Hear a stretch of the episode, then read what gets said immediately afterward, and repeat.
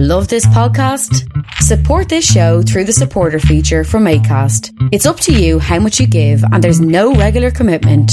Just hit the link in the show description to support now. Here's a cool fact a crocodile can't stick out its tongue. Another cool fact you can get short term health insurance for a month or just under a year in some states. United Healthcare short term insurance plans are designed for people who are between jobs, coming off their parents' plan, or turning a side hustle into a full time gig. Underwritten by Golden Rule Insurance Company, they offer flexible, budget friendly coverage with access to a nationwide network of doctors and hospitals. Get more cool facts about United Healthcare short term plans at uh1.com. My guest today is the museum director of Eidsvoll Verk, and today we're going to talk about Norwegian history, which is perhaps one of the most important of modern Norwegian history, because this is the story of how we got our constitution. And of course, as always, I ask, how, how did you get into the history of how Norway got our constitution?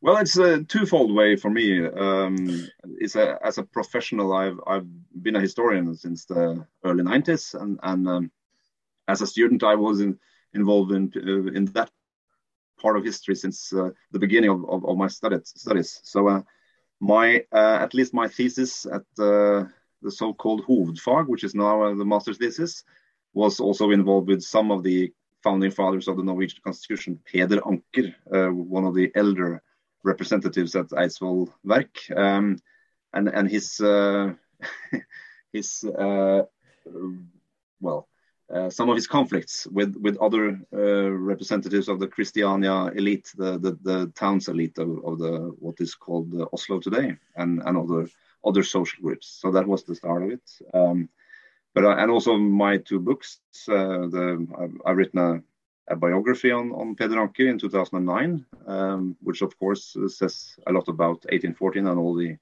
processes uh, building up to 1814 and also the book uh, called Spillet om Norge, uh, the game of Norway, and it's nothing to do with the Game of Thrones, but uh, it, it, has some re resemblance in the title.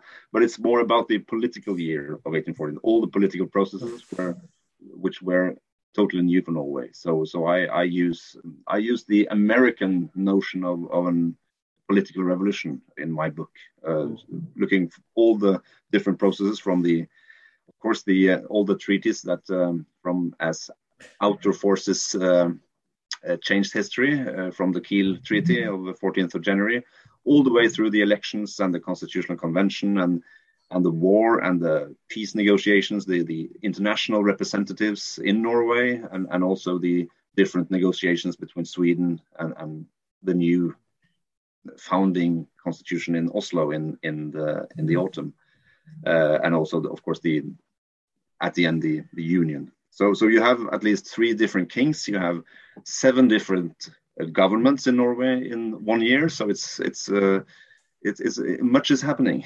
Yeah. in a short amount of space or and time. so. Now you worked there and you worked at Eidsvoll so uh, the build what building is called, and you of course been in in the room where it happened. You see you see what I did there, and. Uh, what, what is it like times, to be? Yes, every what day. is it like to be in the room where it happened? Do you feel kind of feel the ghosts of the, the politicians who reign and the founding fathers of Norway, to, so to speak? Do you feel their presence when you? Kind of, probably a silly question, but do you feel a presence when you are in that room? Well, well yes, we, we, we feel that it's, it's kind of a, um, a, a rather big obligation for us to to to do to um, to um, say something about the history and, and all the well, many many visitors, uh, quite rightly, have, have their own notions of, of, of this room. Uh, that, that this is the beginning of modern Norway, and, and this is the cradle of Norwegian democracy. you can use many phrases, but but actually, very many of our visitors really mean that when they enter, and, and you can see on their faces that that they uh, they uh, some kind of awe when they yeah. enter the room.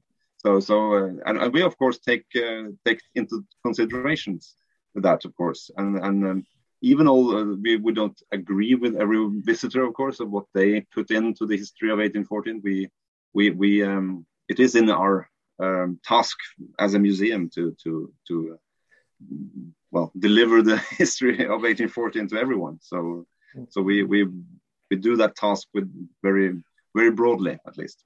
Yeah. And so let's let's begin because it, it kind of opens with the Napoleonic Wars because of course it's always the French. Even in Scandinavian history, the French play a massive part of what made the foundation. So what what role did Napo- the Napoleonic Wars have in the with the foundation oh, of Norway? Yeah, indeed, it's it's uh, what happens in 1840 is part of the Napoleonic Wars, you might say. Um, we have to start in 1807 at least. Uh, well, we have to start before that as well. But before 1807, you might say that that uh, Denmark Norway ruled as an autocratic state uh, with a sovereign in Copenhagen. Um, Crown Prince uh, Frederick was the uh, uh, sovereign from 1784, crowned as king after his father died in 1808.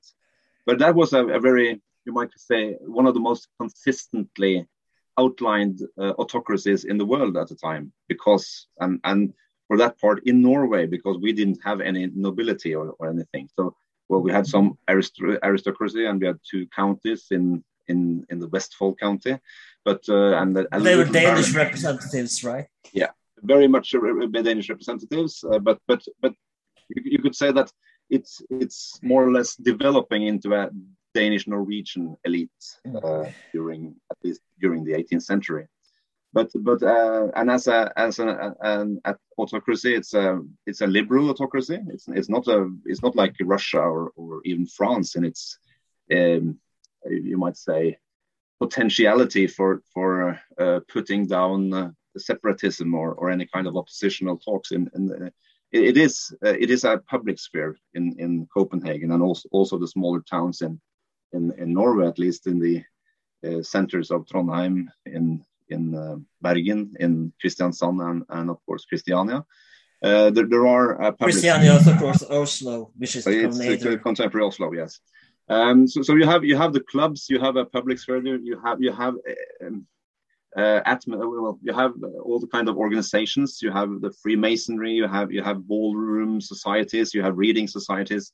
You have uh, also academic societies, uh, and of course the um, academic um, uh, society in Trondheim is very influential as well. But they, as but they don't have a university yet because, as I understand, that was a, one of the things they were striving for to have a university. Indeed, in yeah. Norway because you had to go to Copenhagen to be educated at the time. Yeah, and there were several complaints about that because the, the Norwegians said that oh, look to Ireland, they have they have a, the Trinity mm. College in Dublin. Why don't we? We are we aren't as uh, well. They looked upon. We are we are Irish. yeah, yeah, well, well, they said they said that, but but uh, so so yeah, that was one of the complaints, and it was um, uh, putting forward with um, different uh, strength through the through the decades in the last part of the 18th century. But in the 1780s, at least, there was several uh, putting forward the, the claim for a Norwegian uh, university. But still, um, within that uh, atmosphere, you might say, um, it was still a autocracy. The, the king was on top, and he was potentially a man who could uh, put down everything. um, um, it wasn't. It wouldn't be wise, of course, because you could. Um, all the Danish representatives sent to Norway had to more or less mediate with the local elites to find out what what kind of should they be um, a cane from the government or should they go native as Norwegians. Uh, that was um, it wasn't a very repressive uh, autocracy. Um, but then in 1807, and, and within this uh, economically, um, we stayed neutral in many of the wars during the 18th century. And this neutrality situation made at least the merchant elites around the coastlines of Norway uh, rather rich. Uh, and and um, when the year 1807 comes, this uh, comes to an end, and which is also changing the the um, atmosphere, the political atmosphere in Norway as well, because in September 1807 the British bomb um, Copenhagen.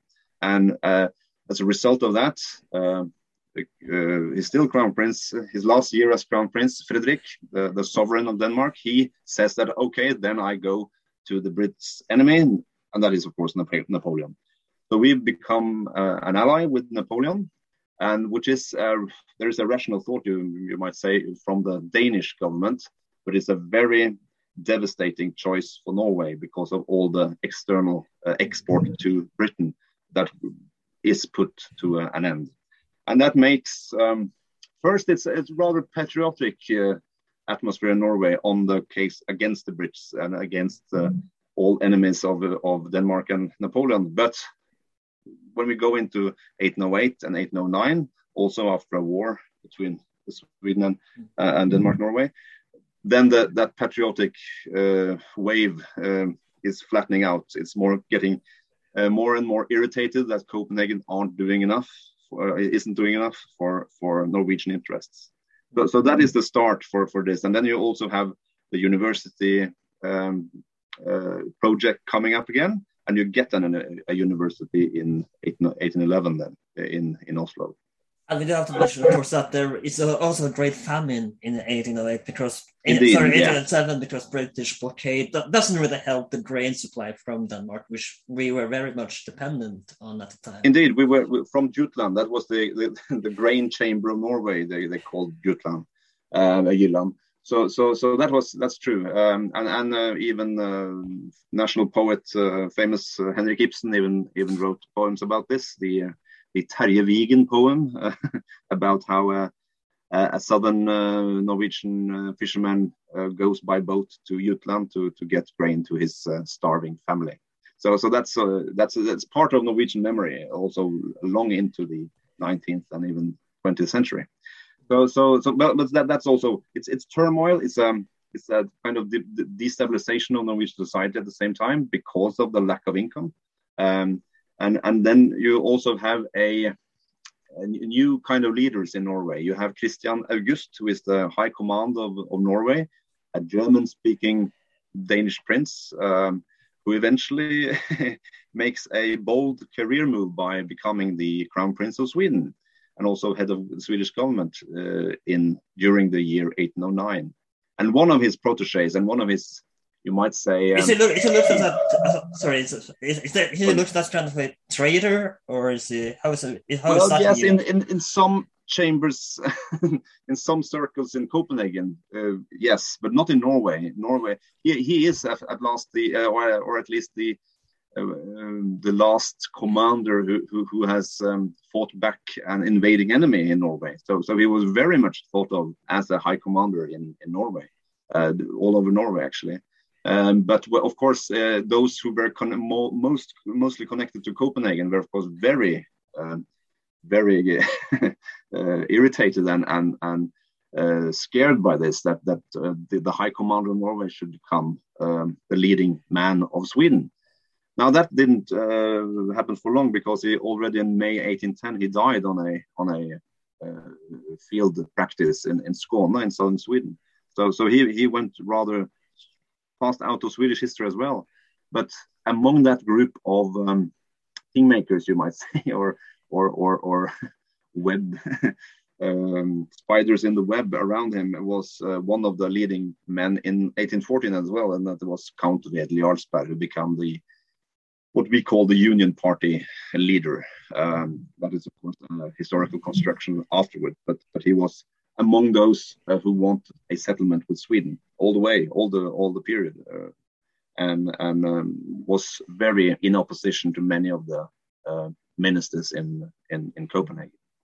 So this is a, this is a, this this those years between 1807 and 1814 is is is that's years of turmoil, destabilization, famine, even, uh, but also of Norwegian self-government. You, you um, Christian August he becomes also a um, leader of a provisional government. Uh, den kongelige interimistiske regjeringskommisjon for Norge, as it's called in Norwegian, um, which was also totally new at the time. Um, and also you got a new uh, institutions like the university, but also the Patriotic Society of Norway, so the kongelige selskap for Norges vel, which also becomes a very uh, a point of gathering for, for many of the Norwegian elite to talk more about how to develop Norway as a as a sole uh, nation, uh, you might say. Um, so, so, so you got institutions building up in this period as well. So it's not like in 1814 snap. It's yeah. something new. It has, of course, a, a, a history.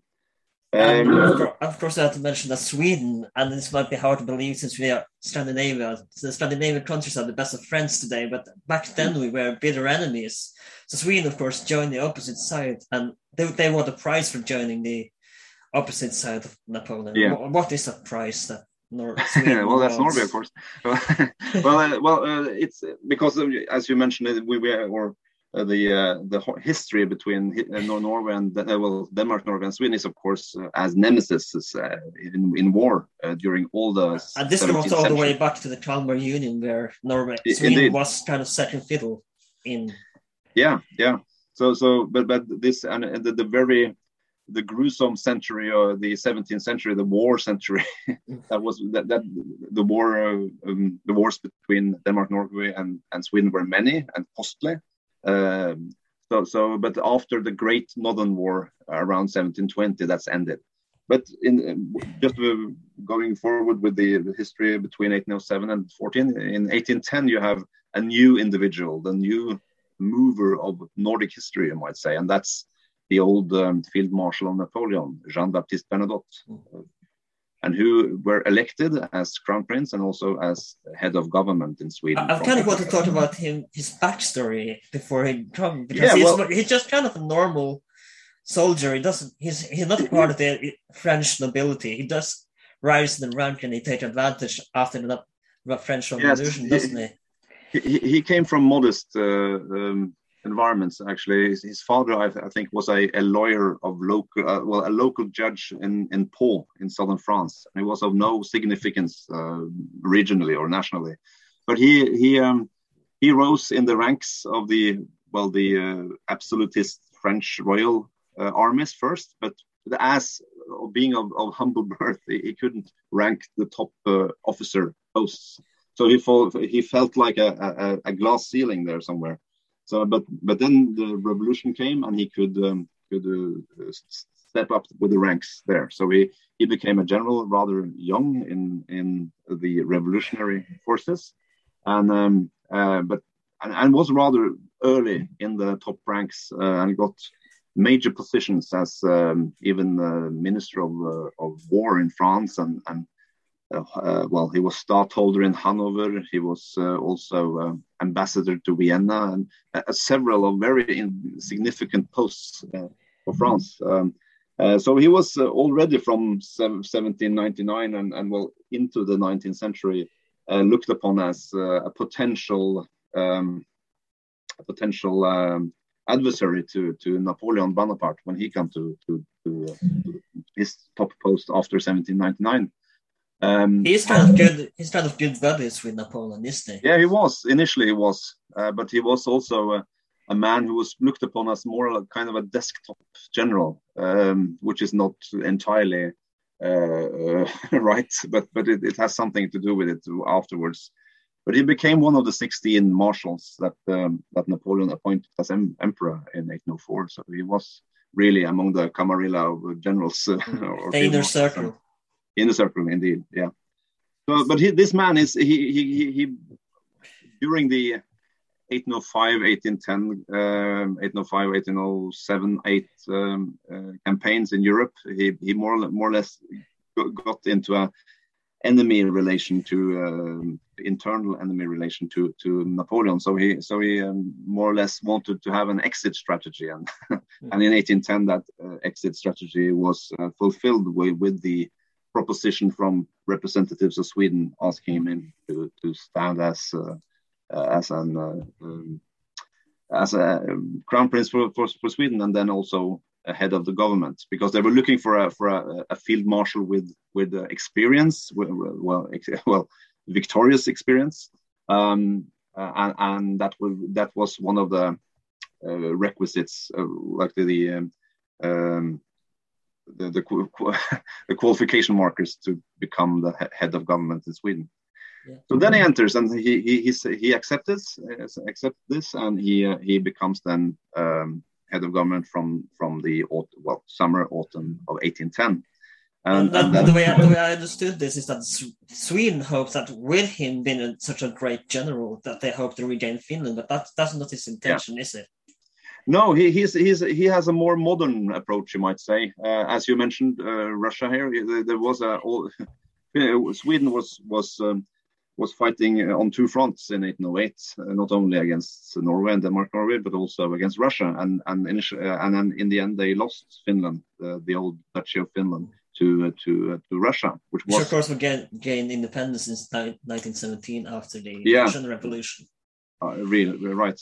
But, but then, then this was a re really trauma for, for the elites of Sweden because many of the officers in the army of of of, of Sweden was also landowners in Finland so it was also felt dearly and costly for, for many of them. So, so they were they were approaching him for a more revanchist policy to take back Finland. But uh, um, coming from the outside and looking things in a more modern approach, he he he valued the situation like, oh, let's not go that way because that will then Finland and, and all of Scandinavia might be a very destabilized, destabilized zone of, of Europe. Uh, forever. Uh, he he thought so.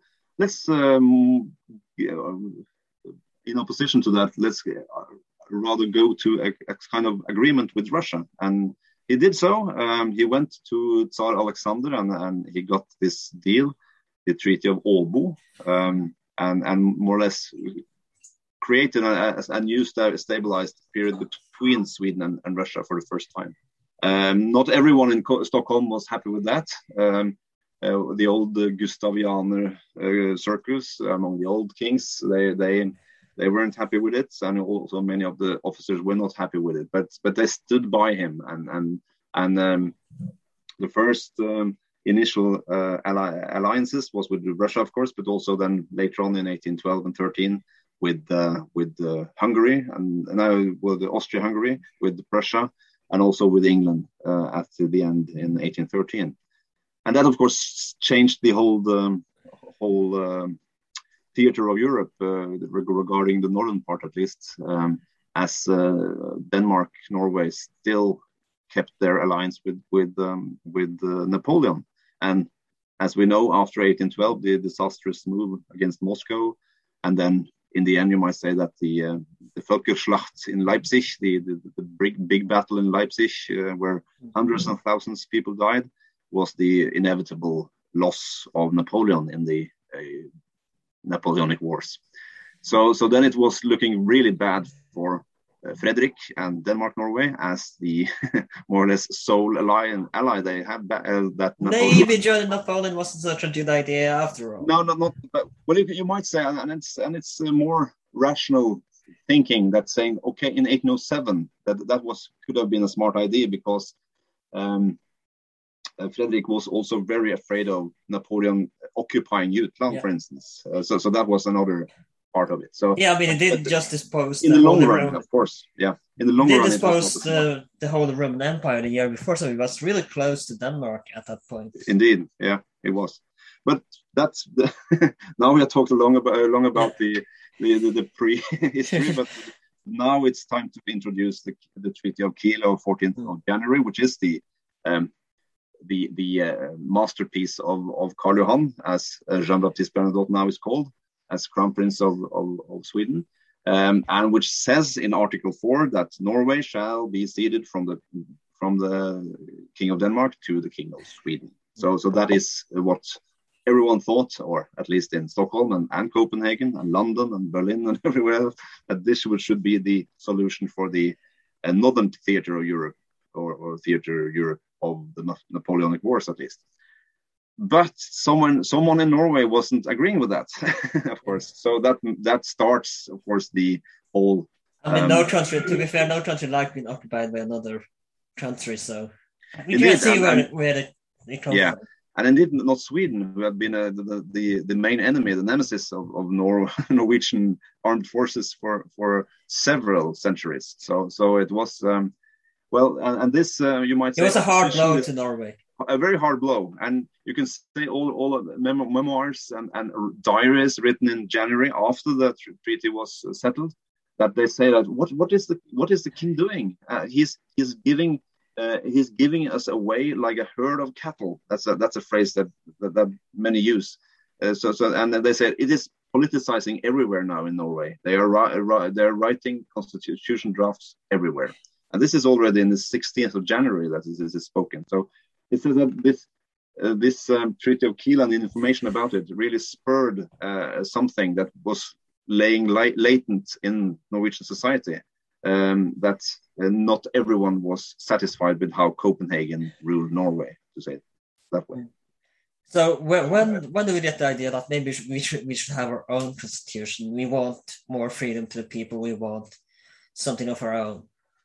Well, you, you, there is talks already from January actually about this, and you you also have talks about this in 1813. Like uh, I've mentioned, Count Wedel Jarlsberg, who is uh, who has uh, from 1807 been a real uh, instigator for for a Swedish uh, well uh, some kind of settlements with Sweden and he started um, uh, sketching out a, a drafting a, a, constitution already in October 1813 for, for a proposed Norwegian constitution within the union with Sweden.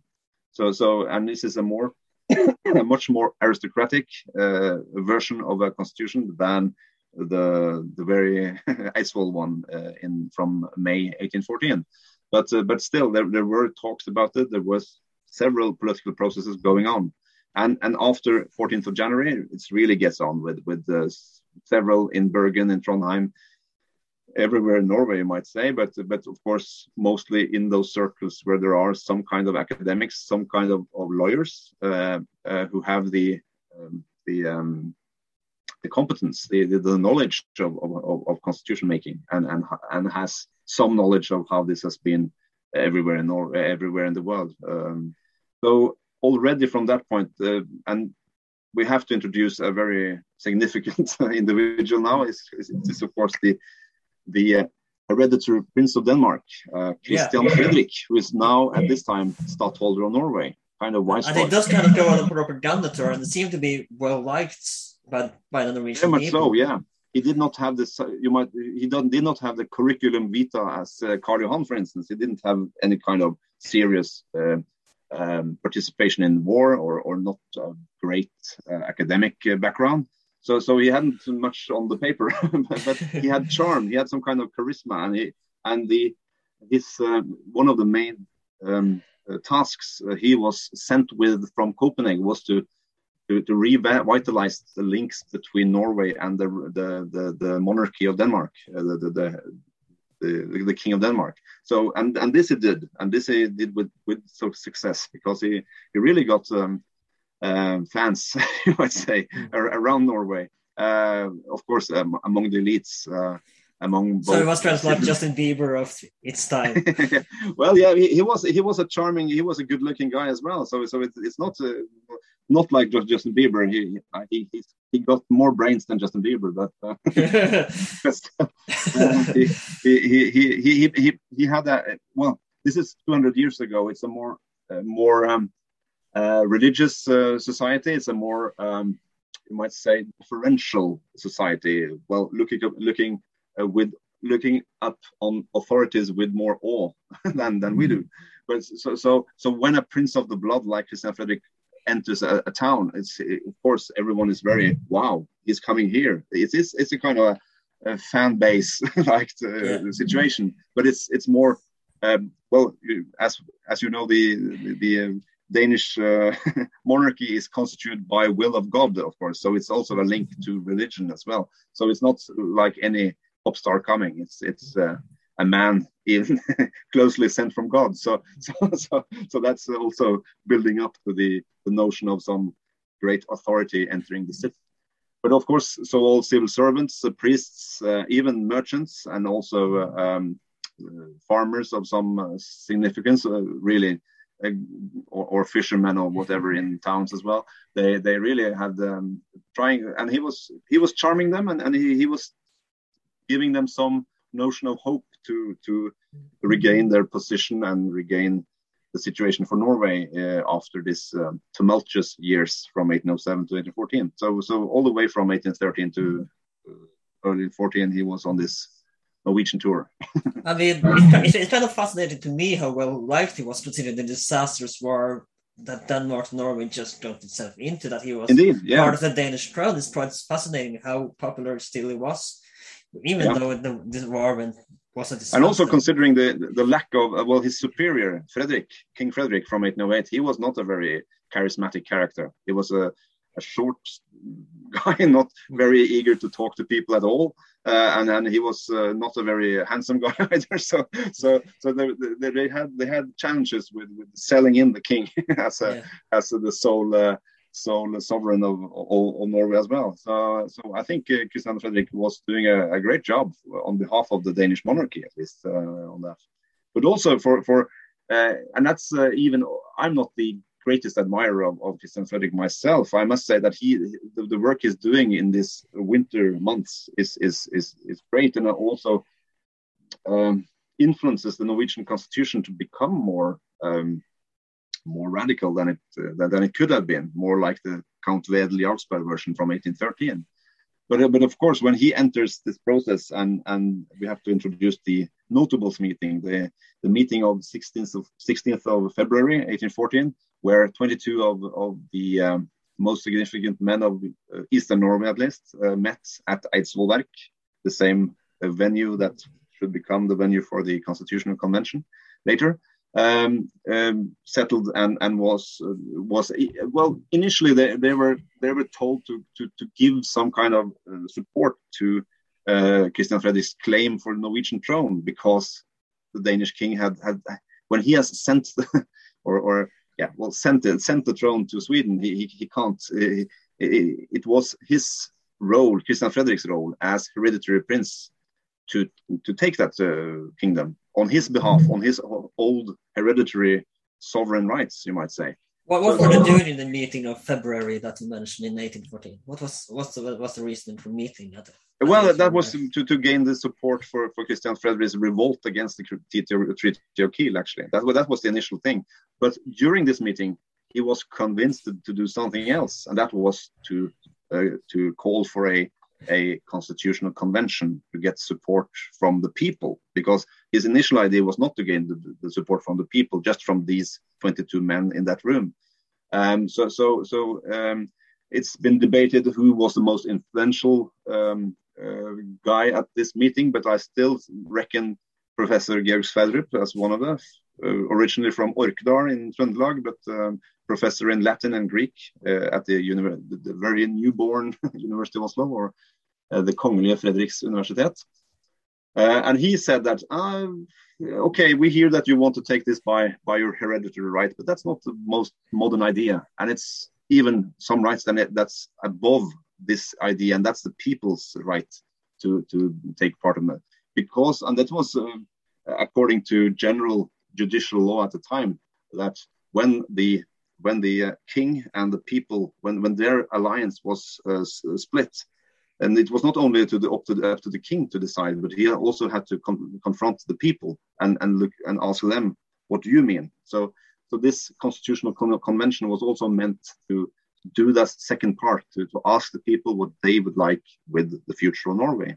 So, so that's the, and, and, and on behalf of that, he says quite um, controversially and quite opposing to Christian Fredrik that, well, uh, well, considering who would be king of Norway, I, I could say that I could be king as well, or, or anyone, because you have to decide first and then ask the people's representatives to what they mean. And then you can say that, okay, if they say Christian Frederick, then okay, then it's you who are the king.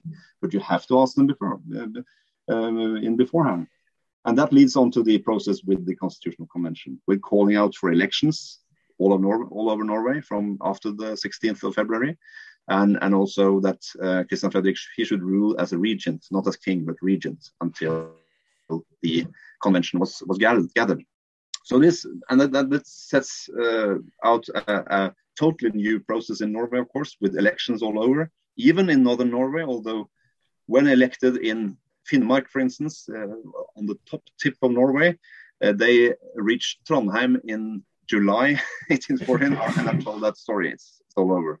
Uh, so it's uh, you know the the um, information and the how, how things. We didn't have internet back then. Not, believe, not so. telephone, not even telex or fax machines. so so yes, they, they they they had problems with the, the information, but at least all from northern Trøndelag and south were represented at this. We had a chance. We had a chance. You, yeah, indeed. so so so uh, so everyone gathered then at the 10th of April. Uh, this was, of course, a process with uh, very democratic at the time. You might say it's because even the um, was um, more modern in that sense. It, it, it was yes, it was. Uh, I, I, think it was influenced by French elections in the 1790s uh, on that part. Although we might say that it's more uh, influenced by German. Uh, yeah, well, all, well, uh, I'm not sure.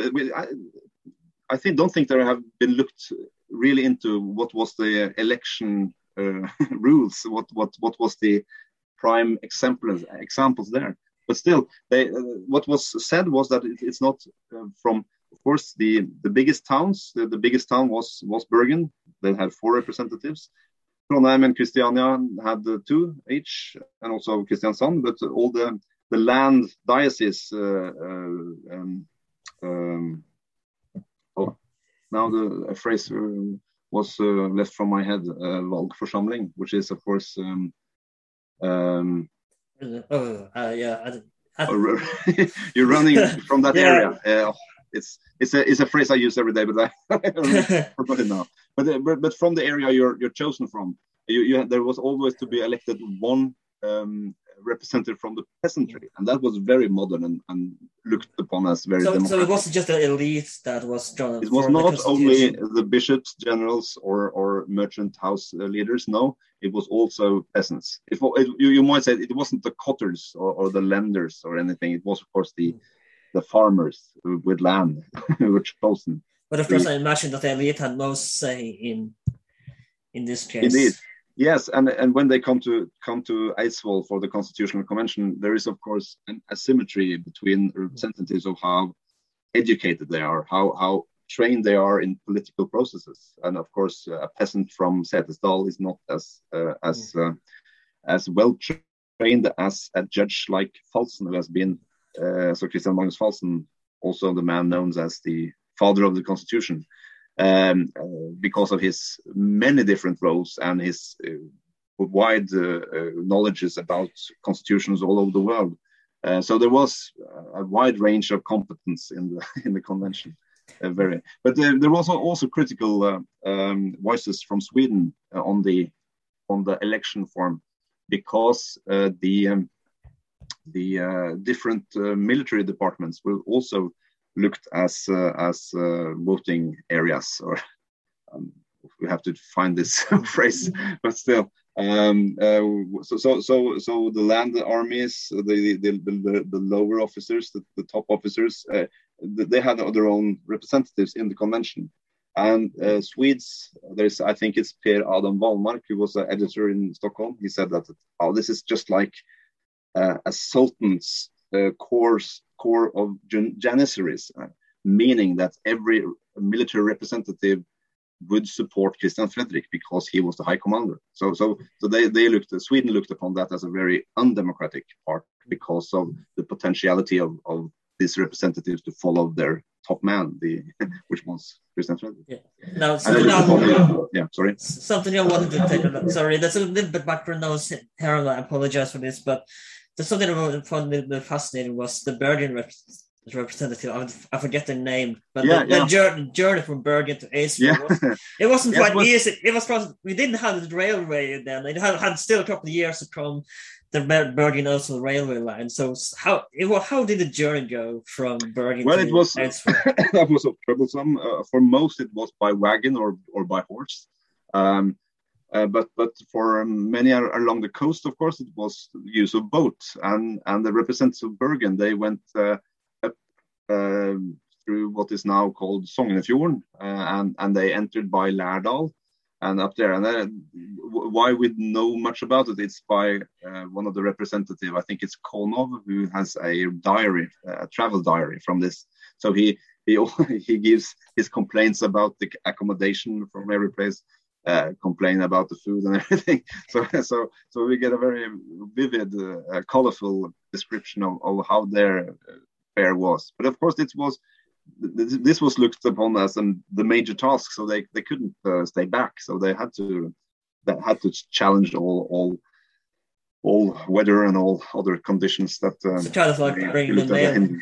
Yeah, yeah. So, so when they entered Lærdal, uh, the, the, very inner parts of the uh, Sognefjorden, and they had to go by by um, wagon up to over the Filefjell, which was rather tumultuous as well. So, so they had a tough time getting to Eidsvoll. Um, and of course, uh, they're, they're, they entered. Most of them entered the 9th of April. Some of them on the same day, the 10th, and some of the friends around the the, the circles of Christian Frederick also met before that. But um, they come from all over Norway uh, these days in around the 9th and 10th of, of April.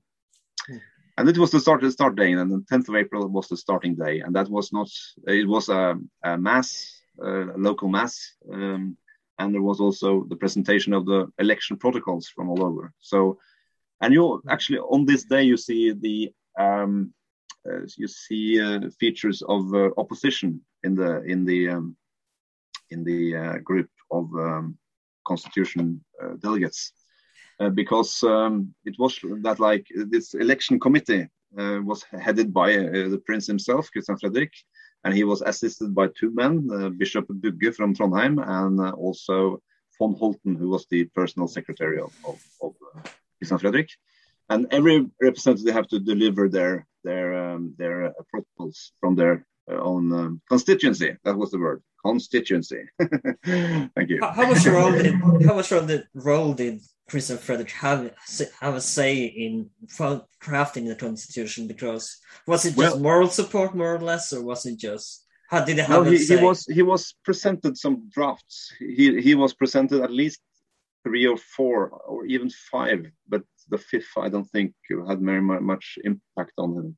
But uh, but uh, the the most influential draft from uh, Christian Magnus Falsen and his uh, teacher friend uh, Johan Gunder Adler, known as the Adler-Falsen draft.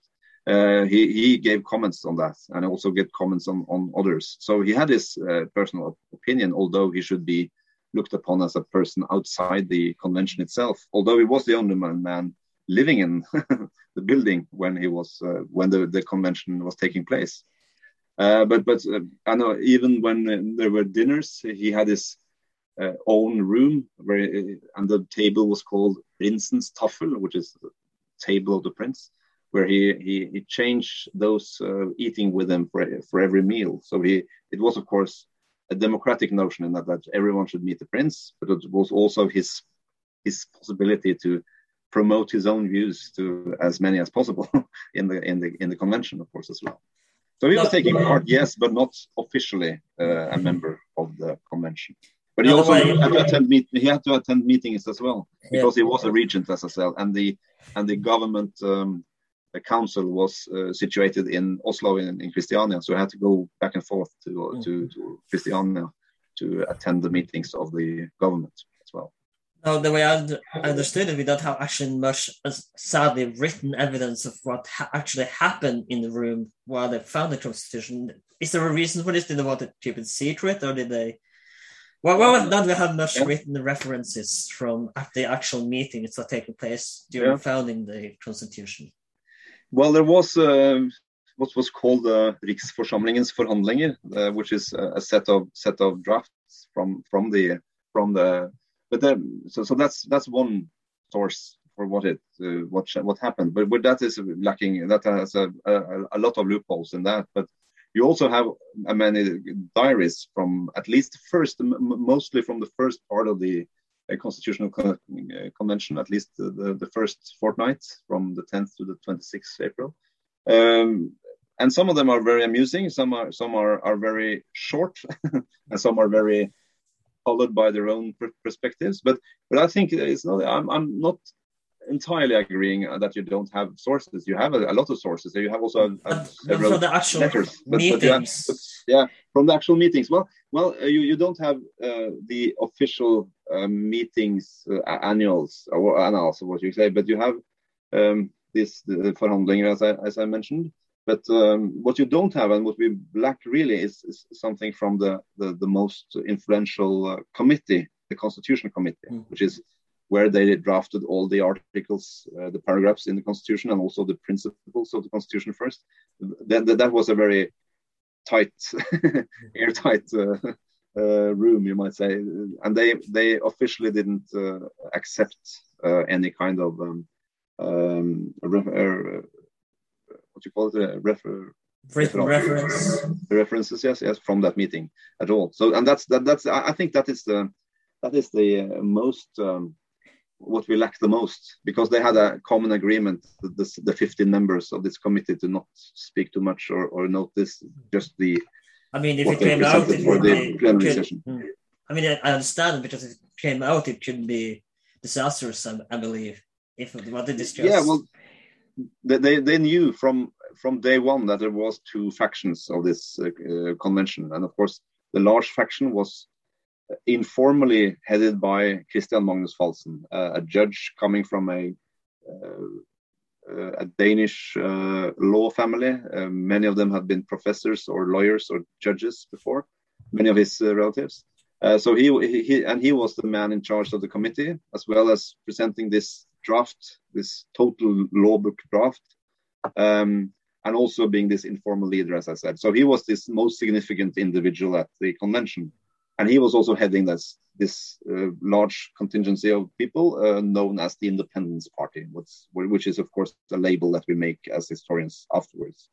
And the large minority uh, was called the Union Party because they sought to get an agreement with Sweden and also with the great powers uh, looking upon the lack of trade relations, which was disastrous for the Norwegian society at the moment uh, in in 1813 uh, and 14, as their prime mover to establish that kind of a okay they they they also wanted a constitution with with um, sovereignty for Norway and some kind of um, freedom but but not as democratic or as radical as the as the uh, the ending product became uh, in in May 1814. Now, this, this, will be a, this will be a little fun fact about uh, the Constitution. As you know, in America, the second Constitution is that you get to keep the, your guns. Mm. But in Norway, the second Constitution is that we get to keep our pitchfork. They can't get our pitchfork away. well, yeah, well, it, They're not going to get my pitchfork. well, I'm not that interested in the pitchforks, I must say, but uh, uh, it, it's true. And we, we actually, I didn't mention that as uh, uh into the introduction, but the museum Eidsvoll 1814, as I'm a director for, we have also launched a a um, a um, project, a, a which is looks which has also presented books, and it's called um, it's called Founding Fathers Across the Atlantic, and and is looking uh, on the two oldest constitutions, the American and and as you can see on this, um, we have mixed uh, the Trumbull uh, painting of the Declaration of Independence with Eidsvoll 1814 that's in the Storting of the Parliament mm. of Norway. So, so we use that as a, our, our mm. banner for, for the project. And we take this, we take uh, the, the standpoint for this project, which is also, also uh, you, you, can see we, we have Falsen at the, the front there. And yeah. Very much looked to James Madison uh, and the 19, 1787 Philadelphia Constitution as as uh, for his idea of how a, a, division of power should should be uh, sketched or drafted in in the Norwegian Constitution. So so the U.S. Constitution is the is the you, you might say the the the, the uh, the most significant uh, example they look upon, but they also look upon on uh, the French, the different French constitutions, even even to the Swedish of 1809 and also the Cadiz uh, constitution of 1812, Batavian uh, also, but uh, they also look upon how um, they, they also look to uh, to autocratic constitutions um, for the um, example of how, how the king should be included in the constitution because Norwegian constitution, of course, have a king, have a monarchy, which you don't have in in, in yeah. the Philadelphia constitution, of course. So there are are Norwegian um, specificities that you have to include as well, um, which also means the allodial rights, odelsretten, which is a rather peculiar law in European and West, Western uh, um, uh, law history. So, so you had also you didn't have only international, but you also have Norwegian and, and regional um, aspects that had to had to be included. And this 15-man committee, the, the Constitution Committee, had to be really going through all their own views on this and own drafts. And you had people like Count Wedel Jarlsberg, you have the loose cannon on deck Nikolai Wergeland, the father of uh, national poet Henrik Wergeland, who uh, was part of the Union Party, but as well as uh, shooting against the Independence Party, also shoot at his own in the Union Party. So he was an unpredictable guy. And you, so, so they had a, a, lot of fights, I guess, in this committee. Um, in addition to also receiving up to 30 different drafts they should uh, copy and paste from to find the best alternatives for Norway. So, so they had a really, really difficult uh, task, uh, those 15 who sat in this committee. Now, some, something that we're discussing was, was whether or not they should have a nobility or whether they should dispose of this. Why did what? and they of course chose to dispose of the nobility, which means unfortunately that I can never become nobility myself. But no, uh, no. but why, why did they choose to dispose of the nobility in, I, in the first place? Yeah, but because both, uh, well, leaders from both factions, both Jarlsberg and and Falsen, they they were uh, sympathetic to. Firstly, they were sympathetic to a, a nobility. Well, Falsen he changed his mind, but I, I, think that was also colored by how they divided the the parliament system as well. Because as we, one of the notions that make the Norwegian constitution radical in 1814 is that we have a one chamber parliament. Well, we have something called the Lagting and all this thing, but everything is elected from the parliament, Stortinget. So you don't have a you don't have a, a, a, House of Lords or House of Commons like in Britain, or you don't have the Senate and the House of Representatives like, like in the US. So this one chamber parliament or a quasi two chamber parliament is is making the parliament or the legislative body very influential. What, what, was the reason for doing this? Was it well, um, was it uh, simplified or well, it's, it's a, well, uh, there are different views on this, but P Peter Motzfeldt from Bergen, um, an artillery captain who had been serving in one of the slave islands in the Caribbean, St. Thomas, um, but he was represented in Bergen, represented, representing Bergen.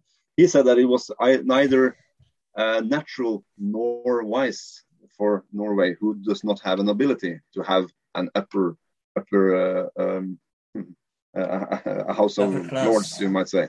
And that was also very coloring the idea of why should we introduce something we don't have the uh, hereditary basis, the demographic basis for? Why establish something new that we don't see the the uh, point in establishing? I mean, and that, we, did have Duke, we did have dukes from the Viking age, from 12th, 13th century, but that was like a thousand years yeah. ago.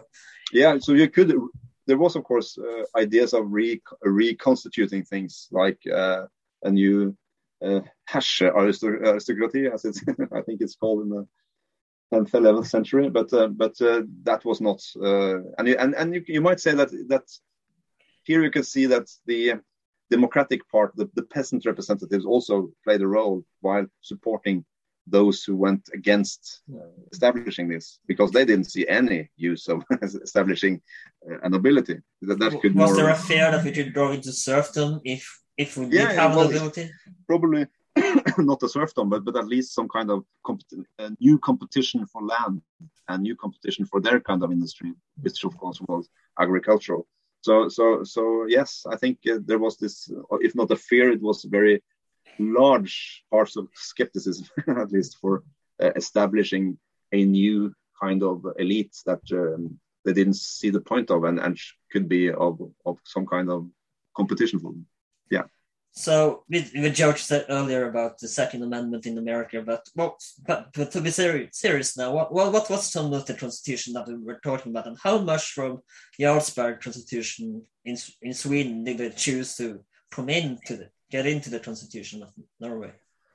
Well, there was a, uh, there were elements of, of how to uh, um, restrain the king, you might say, or at least uh, there were like Falsen uh, wanted a, a, a, more power to the king, uh, to the to the uh, ruling body, the king and, and government, than Count Wedel. So it would be more again, like like more or less like Denmark, Danish Yes, it, it was like that. It, it was more, and, and, and the, the notion that uh, that also the king should be given only a um, um, postponing veto, not not a not a total veto, uh, was also um, um done by by by Count Wedel.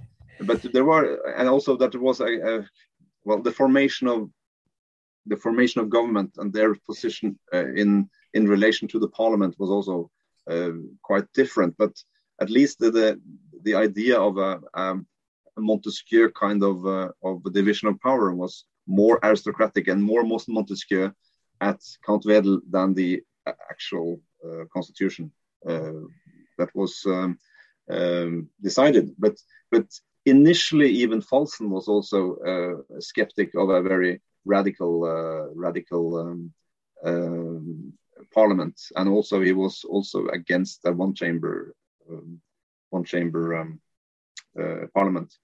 But um, there were other aspects that you might say that differ, and um, and uh, he was. We, we, also have the, um, the, the the black spot on the on the um, on the constitution, the the the, the, the paragraph uh, abolishing Jews from Norway, mm. which uh, of course Count Wedel was uh, totally against, while Falsen looked around himself and, and looked to to the priests who were the real instigators for abolishing Jews. Um, so, so, so, uh, um, so, was so. Was that anti-Semitic at the time, or wasn't that term for word? Yeah, it, it, well, it was. It was a part of what we could look upon as a Protestant racism that was the ruling agenda at that time. So, so yes, it was racist, but it wasn't racist in contemporary views. So, so that's because the moral compass has changed since 1814 and now. Yeah. So, but but in our view, it was well, you can say that everyone was racist in that uh, uh, in that convention. But uh, uh, Count Wedel, he was less racist at least. But he was he wasn't only looking about at, looking towards the Jews in a philanthropic or or a, or a humanist way, but it was also economic because he knows that the uh, the bigger uh, banking firms in London were Jews. So he was looking if they're going to be um, um, foreign loans, which uh, Norway had to survive on uh, after 1814, he had to look to London. And and problem he got uh, immediately after 1814 because he became okay spoiler alert he became minister of finance afterwards uh, in the new government in the new union of sweden and he, he, he one of his big obstacles was that any firm of jewish or mosaic descent in london said oh, you're not getting, getting any loan from us with that constitution because of course we had this uh, this uh, repressive article that the Jews and Jesuits and all monastic orders were not allowed in Norway. So, so, but also so, that it's just religious freedom in Norway, which is kind of ironic, yeah. ironic to me because they didn't want the Indeed, Jews it's in. one of the strangest things about the Constitutional Convention because initially they think that it was a, freedom of religion, as you say, but they ended with a rather repressive article on this. So it's uh, I'm, I'm, not sure if they had a bad day or what happened, but but, uh, but, it wasn't. It, it very okay, religious yeah. freedom except the Jews and Jesuits. Yeah, yeah. So it, it could have been either way. You say. And other people so, we don't like. yeah. So so well, this uh, all the articles. Well, first it was the eleven principles for for what a uh, a constitution should be like. Um, having their uh, the constitution committee was also preparing that for the plenary session in in Rikssalen in the constitution hall. Um, but then after that, there was every going through every every article, um, and then concluding around the 9 or 11th May, I think it's the, when they're all through the all the, the paragraph, and then ending with a, a and with a um, economic debate on the 13th hmm. of uh, May. Um, no, when... I, I, want to say that there is a famous painting that people I don't remember how it, where they talk about the constitution. You see all the representatives mm-hmm. in the room of Eidsvoll, but that argues that this is from people think it's from 17th of May, but it argues that it is from 11th May. That this no, it's, I, I, think maybe it's the 9th of May because it's Falsen who is acting as president of the of the convention and he is uh, I think he's he's giving uh, the the hammer over to uh, Colonel Hegerman, who's the last. No, sorry, it's Professor Sverdrup, of course, who's the last one. Um, so, so I think it's 9th of May. This may mean that it's um, the actual date of the painting in in Stortinget, uh, mm. the great painting behind the speaker. Mm. Yeah, but still. So, so on, on 13th of May, it, it was a great debate about uh, whether the Norwegian state had an economy to, to, to have a basis for a state. And it was uh, a, the other large committee, but it wasn't as significant as the Constitutional Committee, but it was, of course, the Committee of Finance. And they proposed uh, a draft saying that, yes, we have enough. Um, we have our minings, we have our, our uh, lumber and timber merchant business, and we have our fish, and we have our we have our, our um, uh, shipping as well. So so we should we should uh, and we have money, some money to to to uh, to uh, uh, to survive on at least. So so they proposed that we have uh, they proposed a draft for a national budget, but then actually this was meant to be an economy debate, but it was actually very much about patriotism. Um, and you have one of the loveliest, most rhetorically beautiful speeches in this rather prosaic uh, uh, debate um, because Falsen and, and uh, Georg Sverdrup, they were saying that if you really want the goal of a Norwegian state, you have to do the offering, uh, which is a, a, barrel of grain or something that was each man should be proposing for, for uh, as a capital for, for, for Norway. Um, but um, then uh, Count Wedel said that this is this is futile. This is this is um, um utopia because all all the trade links are are gone. There, there is there are embargoes on us. There are there are um, a blockade as well, like it was in 1808. So so they said it's it's you can't talk of a Norwegian economy which doesn't give any kind of income, and and the domestic uh, trade uh, is not uh, large enough to to to make us uh, survive. But then uh, there was a Bergen priest named Jonas Rein who, who, who, stood on the table and had this beautiful speech about uh, about patriotism, saying something that uh, every man will be looked upon with pity who doesn't do this offering in this day for the Norwegian state, etc., etc.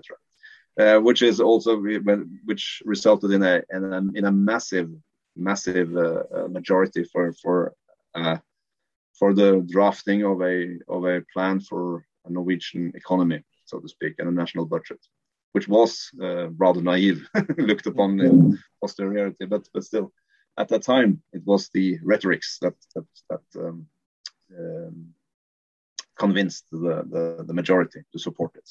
And and afterwards, there was a a, toll, a, a customs officer named Omsen who said that, okay, uh, poetry is one thing, uh, reality isn't isn't uh, is something different. Mm. so so so so there were uh, there was there wasn't that much belief of that decision uh, afterwards either. But then we come more to to the more um, uh, what you call consolidating the more, more where, where, where, you you see more unity, and that is of course the 16th of May when they finally decides on the uh, word chosen for the constitution and the rhetorics. Uh, so so that's the that's the constitution day actually 16th of may and then the 17th of may is of course chosen as our national day because of the dating. Because the dating in the constitution says 7 Eidsvollverk 17th of may 1814 and of course if you ever travel to norway and you in may you absolutely should travel to seven on be here on 17th may. It's quite wild a wild celebration. Yeah, it is. It's it's wild, but it's um, it's it's you, you, you could say I, I very often get this question: Isn't it a bit too? Isn't it even nationalistic the way you celebrate a mm. national day? And I say, I, I no, I think it's a, a, a very uh, important distinction between that kind of sound patriotism that it's it's the children parade which is the most important thing and the flag uh, and the parades it's not tanks and missile rockets like you see in other other countries. So if we had had that that the Karl Johan Street in the middle of Norway was filled with tanks and missile rockets, that's that's would have been a different dinner, I think. and, and so, especially so, during the Nazi occupation after this, we when we didn't went out, yeah. it, it took we really wanted to celebrate a national holiday after the Nazi yeah. occupation. This view from 19 this new from April 1940 with German soldiers going through the, uh, in the same um, venue that the children's parade were going and are going afterwards. That's also, of course, a, a very um, symbolic contrast to, to, to, to, what we do today. So, so I think it's it's it's it's a great happening, as you say, and it's and it's um, um, I, I, I I must say it's it's mostly um, no, it's, it's and of course on the high screen. yeah, yeah. That's that's you have to. Of course, you have to go to Eidsvoll to see the real thing. Of course, the, the, to, to to experience Constitution Hall in.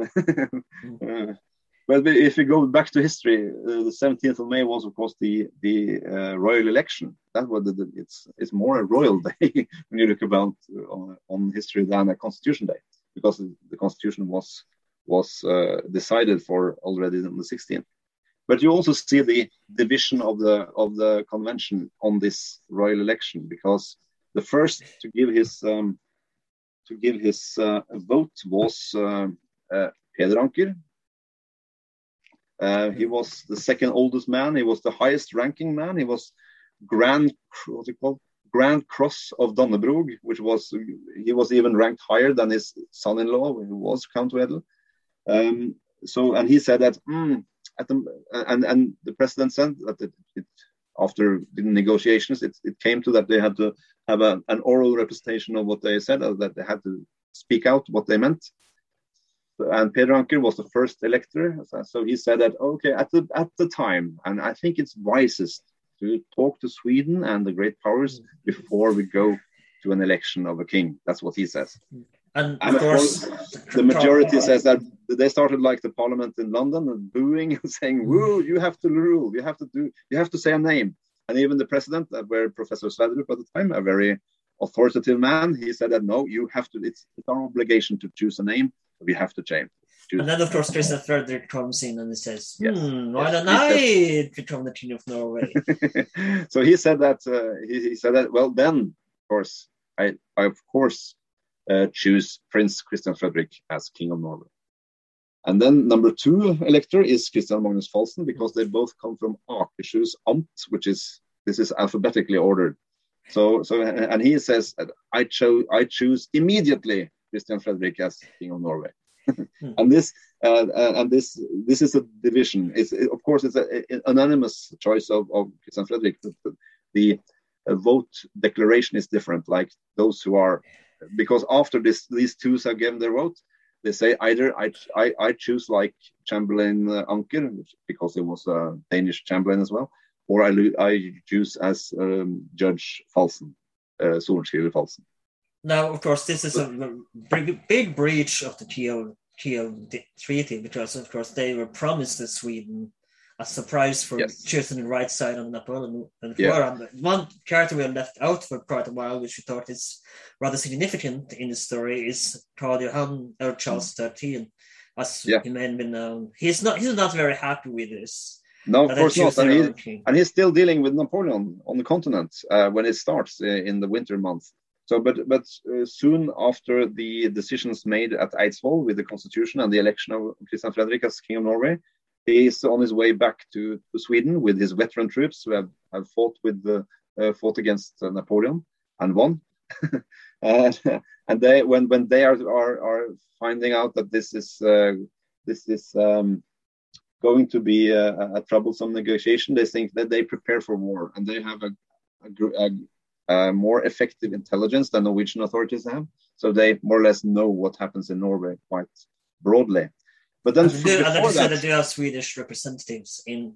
well, yes, you have well. you have you have Swedish spies in Norway. That's uh, that's mm. documented. You have also even have English spies in Norway at, mm. at the time. Now, something we so, haven't so, talked about, which I kind of understand, is that they were they were talked about being an English colony as well, brief, just yeah. briefly. And I'm very, very God, briefly. I thank God that didn't happen because they obviously had no idea how England treated their colonies. No, but, but, there were many many of the merchants who had very uh, close relations to authorities in England, actually. So so there were there were negotiations. Well, there were more or less um, informal talks about this.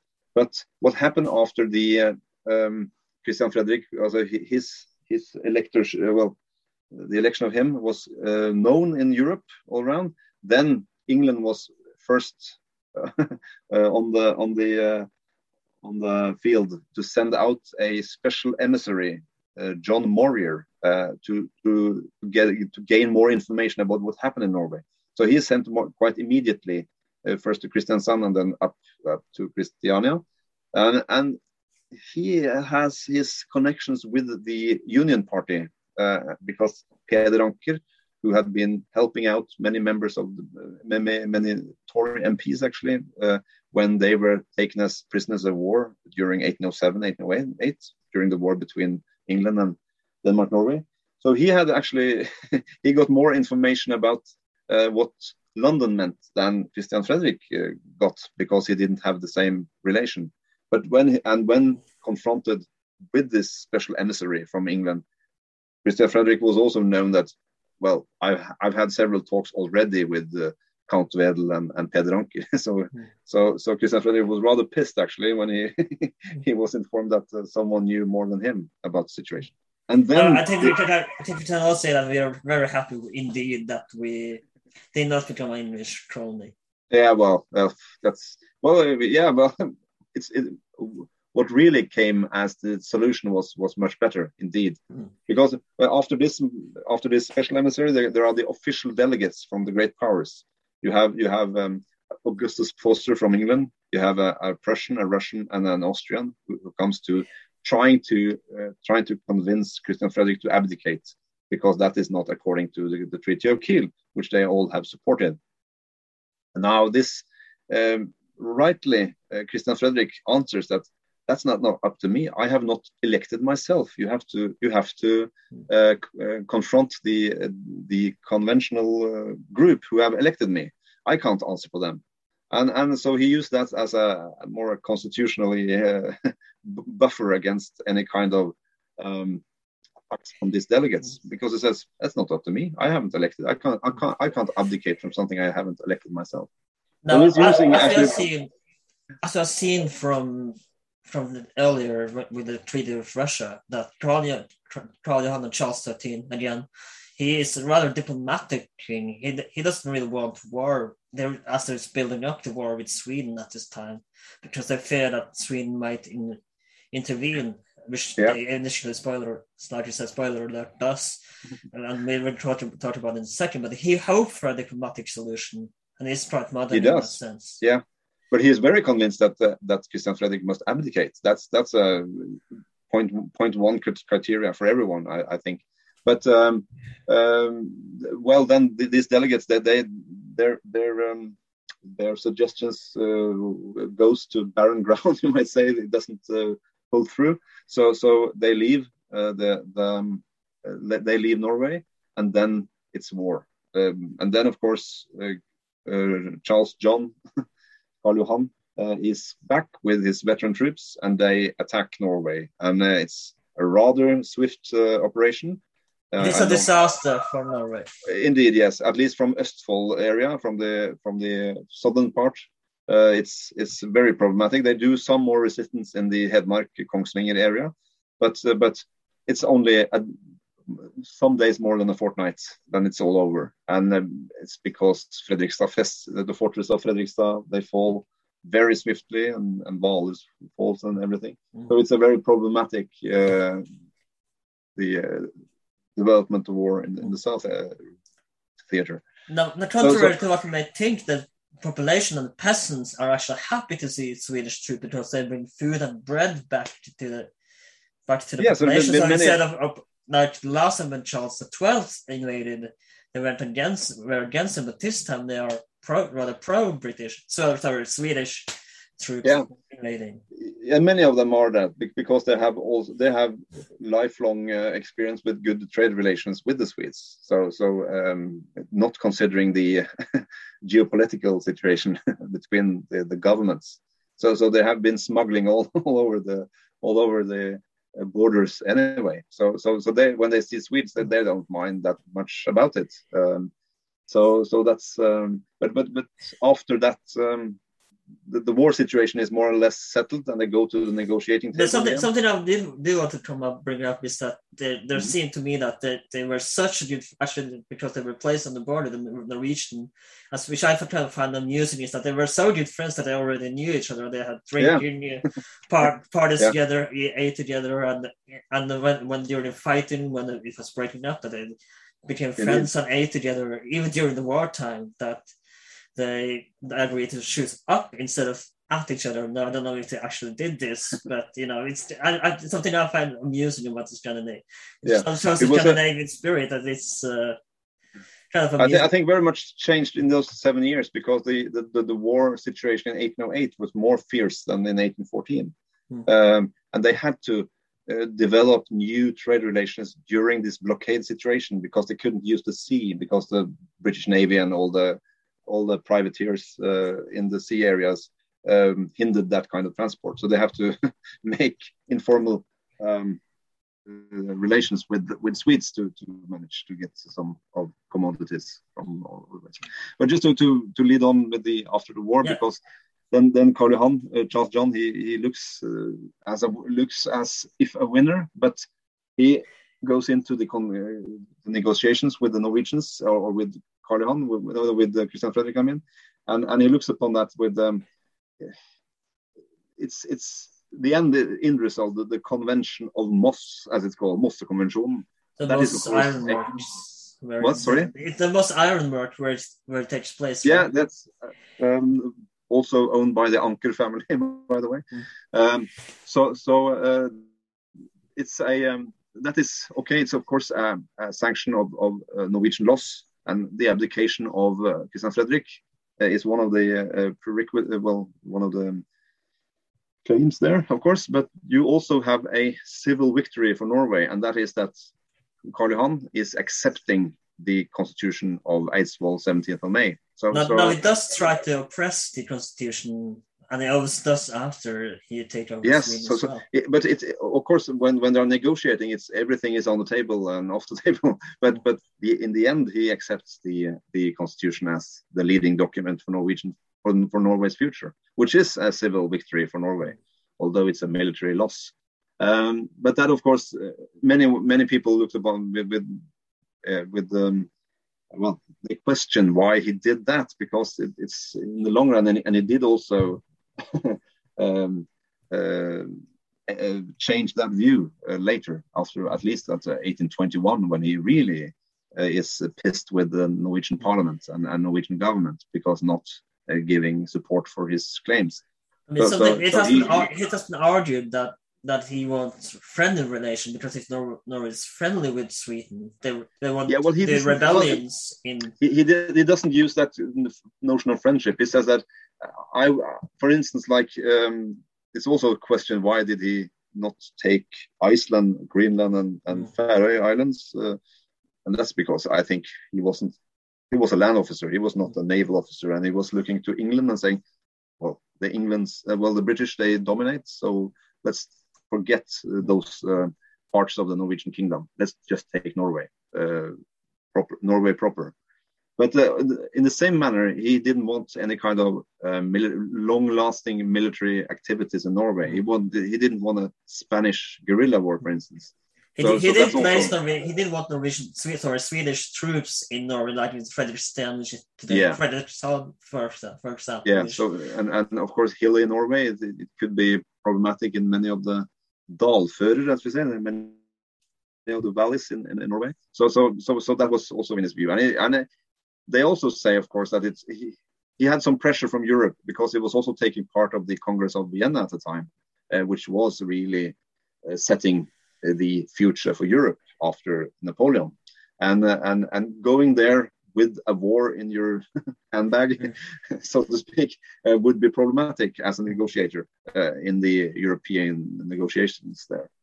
So, so it, it, was very important for him to, to fast settle the situation in Norway.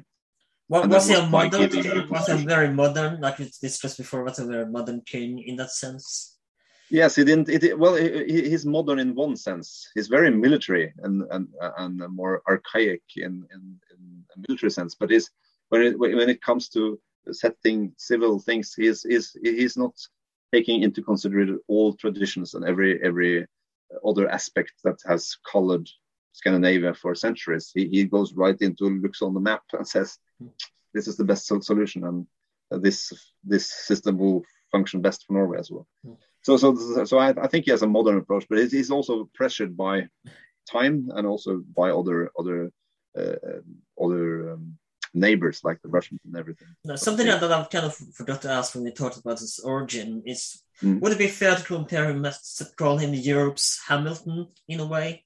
He jumped from nothing and he ends up being being king Yeah. of Sweden and king of Sweden, Norway at the end. Would it be fair to kind of compare him to Hamilton? Uh, uh, you you mean Charles John or Yeah. Carl Johan? Yeah. Try it.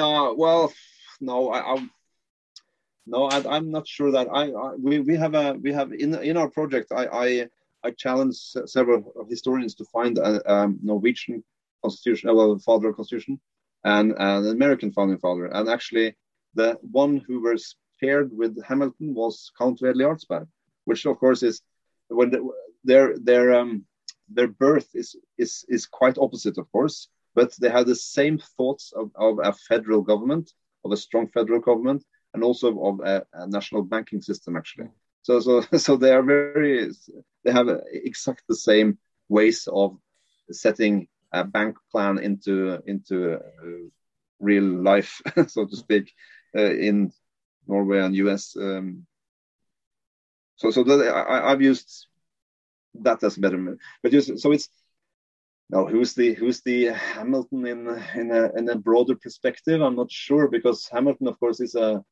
is a unpop, uh, unpopular guy and looked upon with disgust from Jefferson and Madison and and I mean, he uh, did get he did get a musical though, so he must. yeah, yeah, indeed. So, so I, I've also I, I did I, I did actually present. Uh, uh, well, I, I gave a historical presentation for when the uh, Hamilton the uh, the the musical was presented at Colosseum um, Mm. in Oslo, and I said that if Norway you can't get a, a um, Siv Jensen the musical or Jan Tore Sanner the musical, it wouldn't be it wouldn't be right.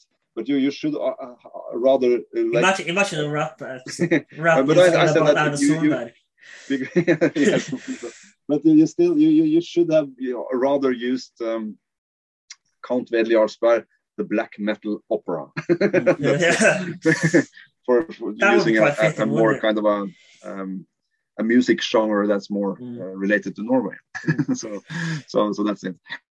No, I'm not. I'm not I, I wouldn't. I wouldn't agree on on the Carl Johan and, and Hamilton. I'm, I'm afraid, although they are Parvenese, both of them, coming Mm. from no uh, humble birth, but uh, rising to the top of the society. Of course, they are.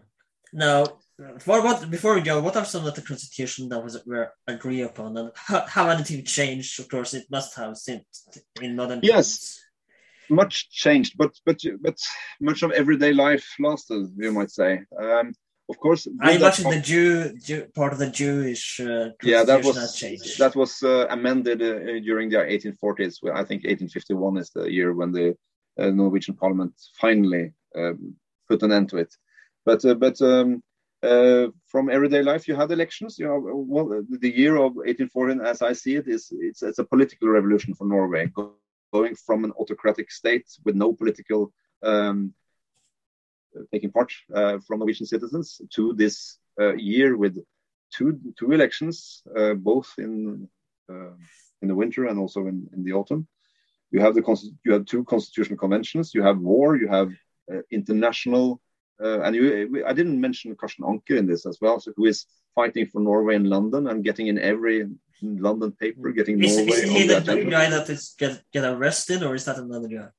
Sorry, yeah, he, it- he's, he's, he's he's also arrested, yes, because he has some his creditors are, are after him because of some uh, lack of payments as well. so so he has a he has a troublesome uh, stay in London, but he is also doing a very good job in, in March and, and and April, convincing the large minority, the Whigs of, of well, and they were of course uh, headed by the famous Earl Grey, man who the man with a T, and he was actually uh, the um, chief whip of the uh, Whig party, uh, and and they supported him, but they, but, but he didn't um, convince the Tories, the, the the leading majority of the both chambers of the parliament.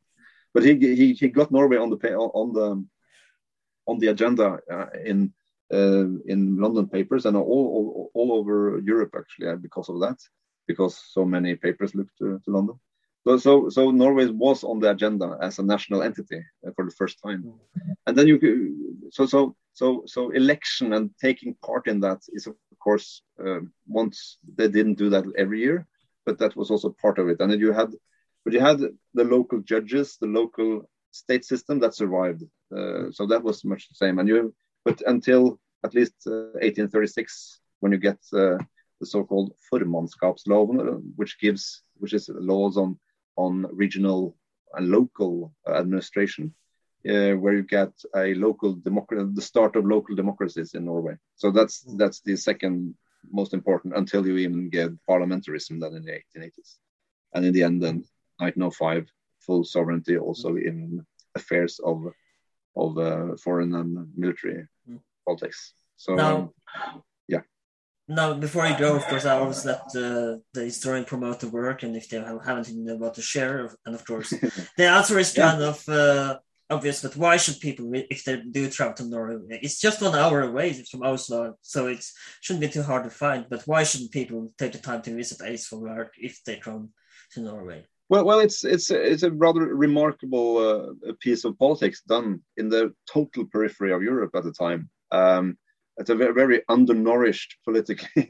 Norway are are able to create a very modern modern uh, constitution. That is uh, I, that that is the only thing that you can uh, defend the notion of a miracle year. I think, but but you have you have um, even in a politically undernourished part of Europe uh, individuals that, that are reading that are uh, communicating by letter to others and and in the and you see so many of the international uh, traits of of, uh, of current uh, ideas of how a constitution should be, how should how it should, should look, look like.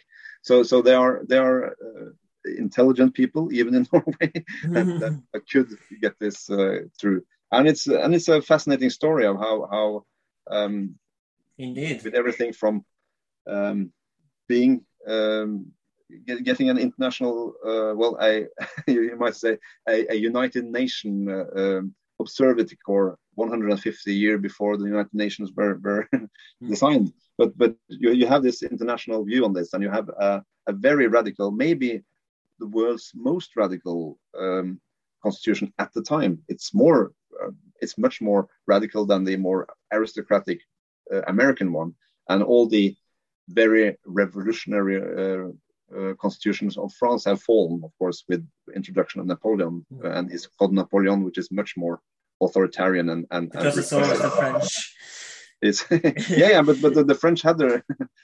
Uh, it's also there's good good and bad things in France always. Mm-hmm. so so um, no so so so, so the the the um, the um, the lessons for, for for Norway is that you okay you have to have some smart uh, individuals, uh, but you also have to have luck and, and I think we had a lot of luck in this. Trying, it's it's very easy for Karl Johan, Charles John, to to to, to have made his um, decisions otherwise than he really did, and he really could have put much more forces in Norway and demanded a new constitution written by him and his his uh, adjutants. I, I do uh, have a tremendous amount of respect for Charles the Thirteenth. Yeah, me, to, me to too. have to have to go the route that he did and choose an open, modern, and po- political way. In... Yeah, uh, me too. I, I, I admire his uh, his guts and his ideas, but uh, but but mainly from that period, from 1810 to to 1814. later in his period, he he become a more repressive king, and he already old old man also in in his thoughts i think. So so it, it didn't develop well. But in in those crucial years uh, from 1810 to 1814 is a very modern individual very modern politicians and taking bold uh, decisions uh, that also was very very much for the good of norway as well. So so i think there's a uh, I know it's not very popular all over. Uh, in Denmark, it's not very popular, but but uh, even among scholars in in Denmark. Uh, so so um, so there's uh, different views. Even in France, it's a very controversial. Uh, he was he's looked upon as a traitor towards Napoleon in some in some circles along the Napoleonic society. For instance, there is very controversial views on on, on Bernadotte. No, so, so, yeah. something we didn't discuss as well um, because obviously Norway became a part of Sweden, Norway. But what happened to Prince uh, Frederick? yeah, well, he, he, after, he was, after... of course, uh, as king, head of government uh, in those uh, few weeks in, in the summer. So, uh, but uh, I was king the... for a few weeks of Norway. Yes, and but then after the the, the Moss convention in August, he he more sets the takes the position as a lame duck and uh, there are a, a more of a, a, provisional committee or provisional government that, that rules on his behalf. Um, so uh, in the last days in October, he's uh, he's uh, just waiting to get his boat back, mm-hmm. and then that's a that's a side story, but. The, one of those who's who is receiving him in at um, at Bygdøy, where uh, out, out in Oslo, where he's uh, sent from uh, is actually one of the constitution drafters sending one of the most radical drafts. Um, uh, and his, his, his name is Count Holstein Holsteinborg. He's a young nobleman from from Zealand, from from Denmark, and he uh, he is he he puts so much effort in that Christian Frederick is the new man, but he's getting very disappointed after 1814 because even as a king, he, he, he in the 1840s, uh, Christian Frederick is not a promoter of democratic thoughts like he was in, in 1814. So he, he goes back to Danish autocracy. He, he does become a king of, sorry about background notes there, but he does become king of Nor then sorry, Denmark eventually, doesn't he? Yes, in 1840 he does, after Frederick is, is uh, has died. So, so, but, but even in those eight years of rule, he doesn't. Uh, it's, it's only in the last two years of his rule that he is, and that is of course in the in the revolutionary year of 1848 so it's very there are external factors as well there for why he is going into discussions of a constitution for Denmark, which is come, becoming uh, more radical than the Norwegian in 1814. But hey, there's 34 years it has gone as well. So so um, uh, so he's he's not he, he's not uh, fulfilling the dream from 1814 in his uh, politics afterwards. I would say, which is a disappointment, you might say.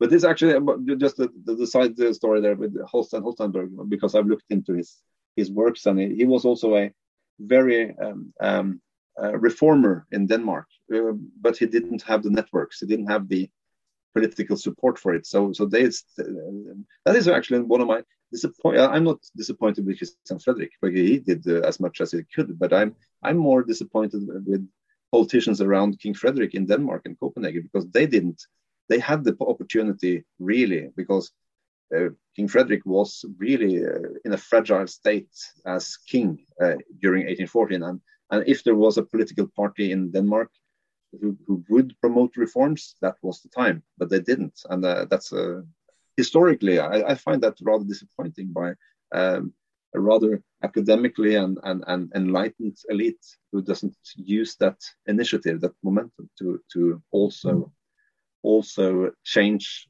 uh, Denmark as as the Swedes had done from 1809 and as the Norwegians did in 1814. So that's uh, I'm ending on Danish uh, Danish critiques here. Sorry. No, no, no. Uh, before we go, do you have anything you want to promote? Any social media where people can find you if they have more questions about 1814 and the year of how we got our constitution?